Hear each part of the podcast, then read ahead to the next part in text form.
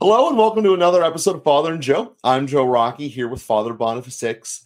And Father, one of the lessons or teachings from the Bible that I have had so much problem with growing up and, and conceptually grasping was when Jesus says you have to live with childlike dependence upon God. Um, I now have a child, and I think that I might be seeing this in a little bit of a different light now that I have a two-year-old, and I think that if, if I give this example, it will help express it. And I think that this might be the context in which it was meant to be said from Jesus, or meant to be understood, I guess.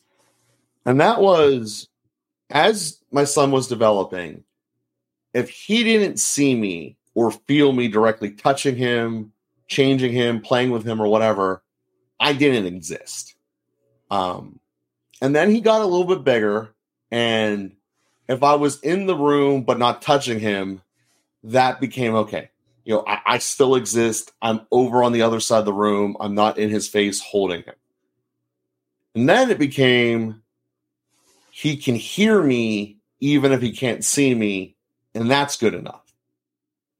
And then that gap of time in between him hearing me started to grow and grow a little bit. But he still, Joey still knew that I was here and I was with him. And then it eventually became, this is our house. This is our home. Dad is there. And then it grew to, this is my house. As long as I'm in the house, Dad will be here. And I go through that process intentionally because I think that it's part of, and again, not trying to encapsulate all of it, but part of what Jesus was saying with, you need to act and think like a child to be, to be with God. And in some ways, I think I might have just articulated my son's growth in faith. Um, granted, faith in me being there to be with him.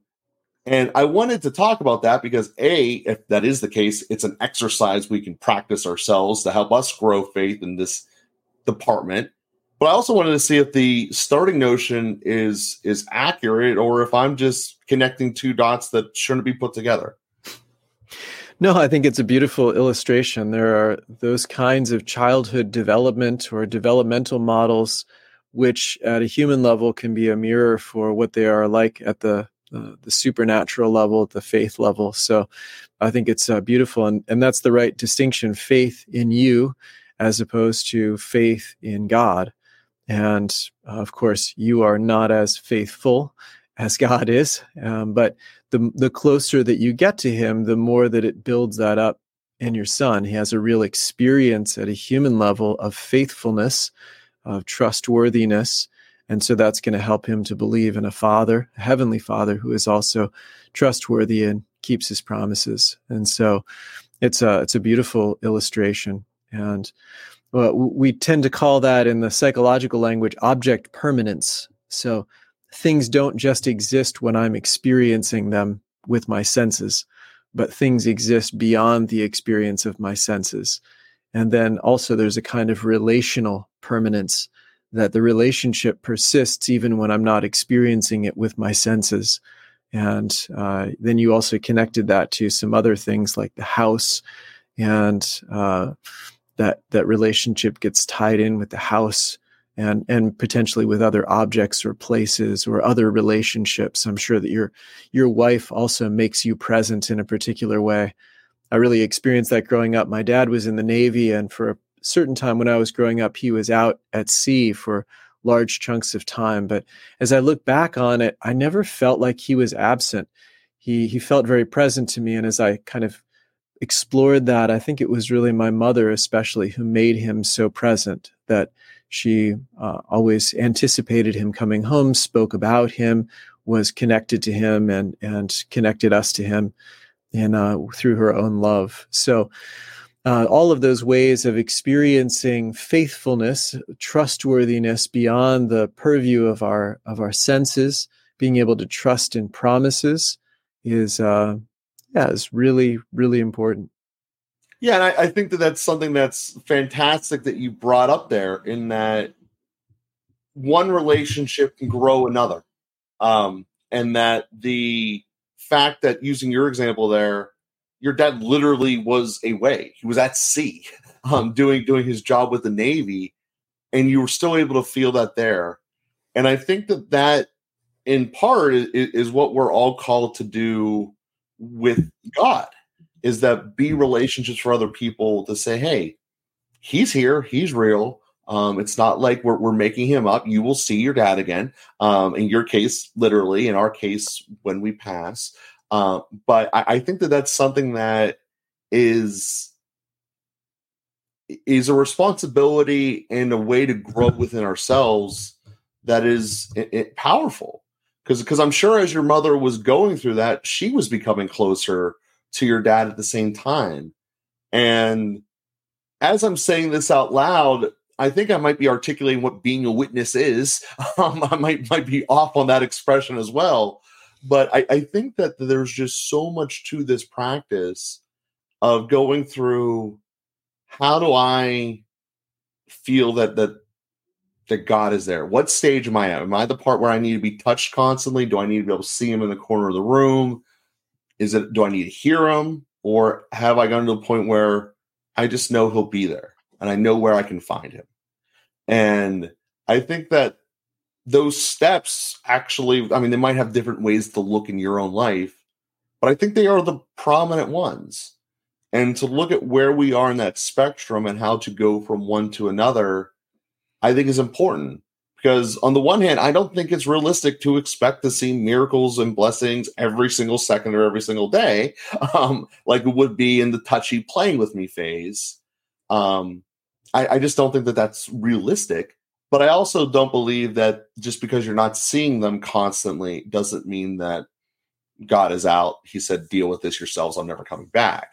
And I think that that dichotomy is really kind of what's going on in a lot of people.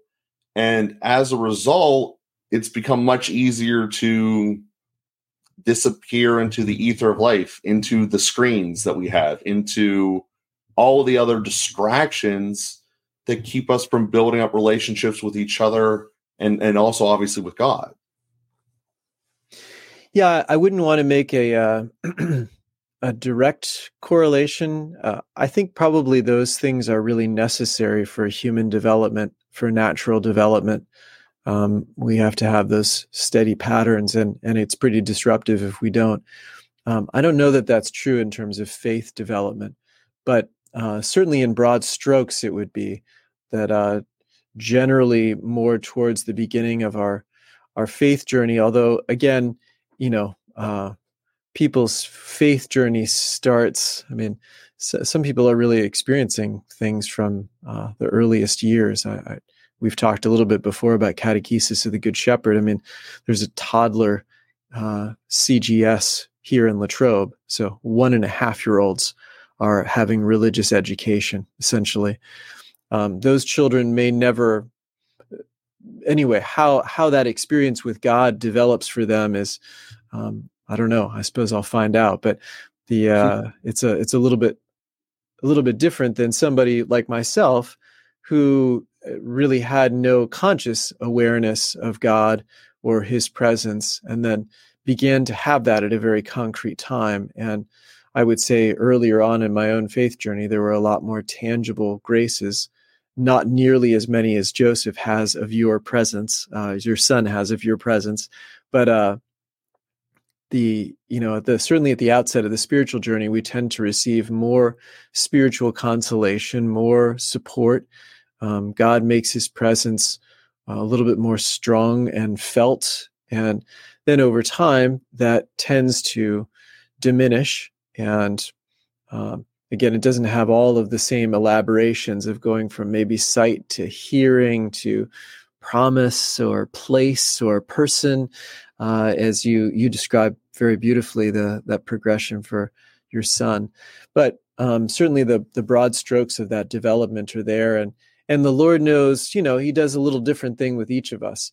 But we can be confident, unlike in uh, any human situation, Um, where it's sinners trying to do their best. In God's situation, he's always doing the best thing for us. And so whatever amount of presence or absence we're experiencing is ultimately the right thing. He's he he knows what he's doing, and uh, he's even working with the sinfulness of each one of us and our failure to fully represent him or present him, uh, to witness to him. I like I really like that connection with witness that you made. Um, you know, he's working with that all along, um, but still he's he's doing the best thing for us. So the the growth in trust, which is uh, painful and difficult, which is beautiful and reassuring, and which stabilizes faith uh, within us, is is a really important growth in our in our uh, really tracks the growth of our spiritual journey. And I think that one of the things that struck me in, in, in you telling that was that this is not meant to be the same for everyone. Yes, we all do receive the same Eucharist during Mass, but every relationship is going to be different. And for one person to say, oh, I have this feeling whenever I think and pray with God, and since you don't have that feeling, you're doing it wrong, that's wrong. And also, it's not meant to be the same forever. You know, you, you use terms like growth, um, in, which definitionally means it will be different. And I think that that is something that we really, as people, can get in ourselves. Like Saint Peter is like, I'm thinking like a person and not like God. Um, you know, like this is my vision. You know, growth looks like this. You know, in a business world, that spreadsheet's going up with the arrow of more sales. Yay. Um, but that's not how relationships work, nor is it meant to be comparative to other people, which I think is a starting point. Is incredibly difficult to do because as people, our entire senses system is based upon comparisons. You know, really, I, I'm looking at a, a screen right now. How can I tell what part's you and what part's the background? Because I'm drawing a comparison with my eyes, my brain. It's doing all this stuff instantaneously. And that's our lives, to look at comparisons and differences. And there's times that you're going to be like, I wish it was like that, and have this like nostalgic or regret type feeling. And I think that that's part of what we need to flush out to be better at growing faith, is that it's supposed to change. That's a good thing. It's supposed to be unique to me. That's part of being made in the image of God in my own unique way. Good. And rather than trying to say, I'm different than that person, relatively speaking, why is this different? And looking at that as a negative, embrace it as a positive to your personal and unique relationship with God. And I think that that's one of the other things. It's a reflection upon us. Each of us are called to have different relationships with those around us than everyone else. And if we get into a space where it seems like I treat everyone the same way, I believe that's part of what um, Saint John Paul was saying about reducing people. It's like, no, if, you, if you're actually treating everyone as a unique and important person, you're going to have different relationships with them, even if you're doing similar activities with them every day. You know, you might all be accountants in the same room, and you might all be working on the same various similar tasks, but you should be have different relationships with each of them, because that's the nature of how people are when you actually have true relationships. So, Father, I hope I didn't go down a tangent that was wrong there, but I felt like it was all connected because it's with our relationship and faith with God. Yeah, that's right. And and uh, I like your emphasis on on growth there, and growth is always going to involve change and struggle. It's not easy. We're going to change and struggle best in relationship with others. And and ultimately, the culmination of our life is uh, relationship with others, is a, a deeper communion of persons that's even more in the image and likeness of God than we are alone. And that communion of persons finds its consummation, its fulfillment in the communion of persons in the Trinity, in God himself. And so, yeah, we're moving in that direction, and that involves Uh, growth and trust, uh, and um, you know, and that's the precisely the thing that has to be restored from the original sin, from the fall, is broken trust. Uh, it was distrust in God, and that led to distrust in each other, that led to distrust in the, the angels and distrust in creation. And so all of that distrust, all of that broken trust, all of that struggle had to be repaired. And somebody's got to take the risk of trusting. Now, the uh, the Lord proves himself trustworthy for us. He gives promises. He shows his fulfillment. He says he's coming home, and he really does. He says he will be with us, and he really is.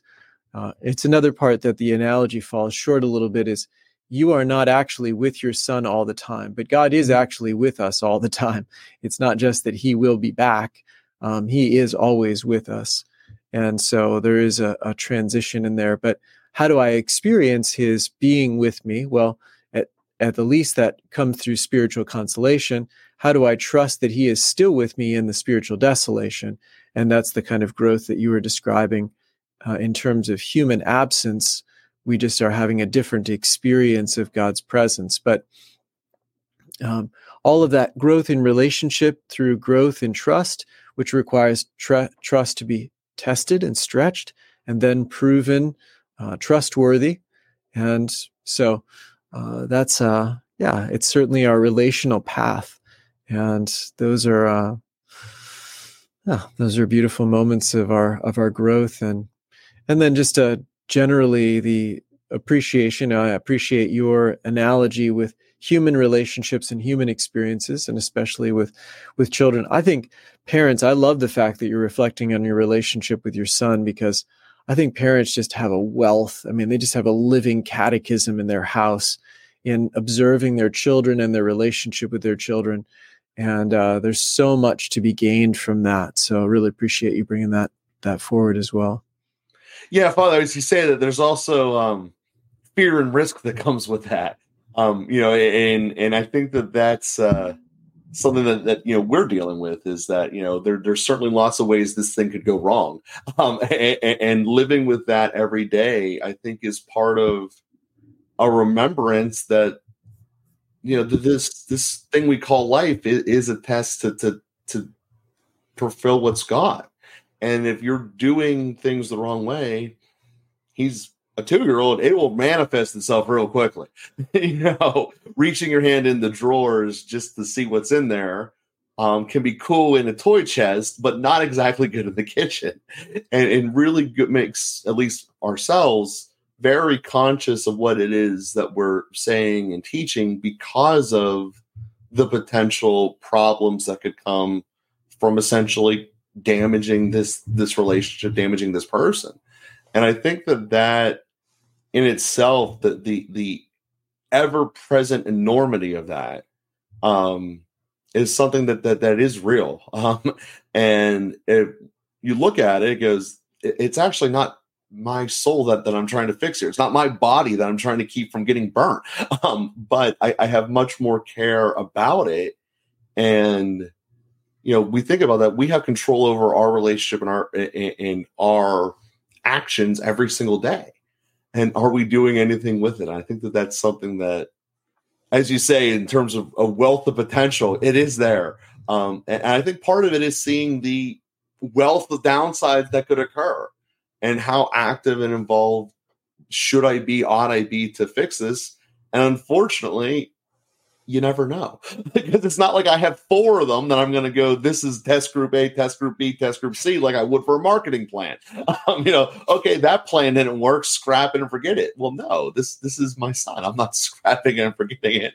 So I think that, that when you look at it from the preciousness of it, it really does emphasize a lot. And um, yeah, yeah, I, I guess that was a long way to agree with you, but to look at it from a, A, a little bit different lens, but yeah, it is certainly something every day, um, a new adventure, to say the least.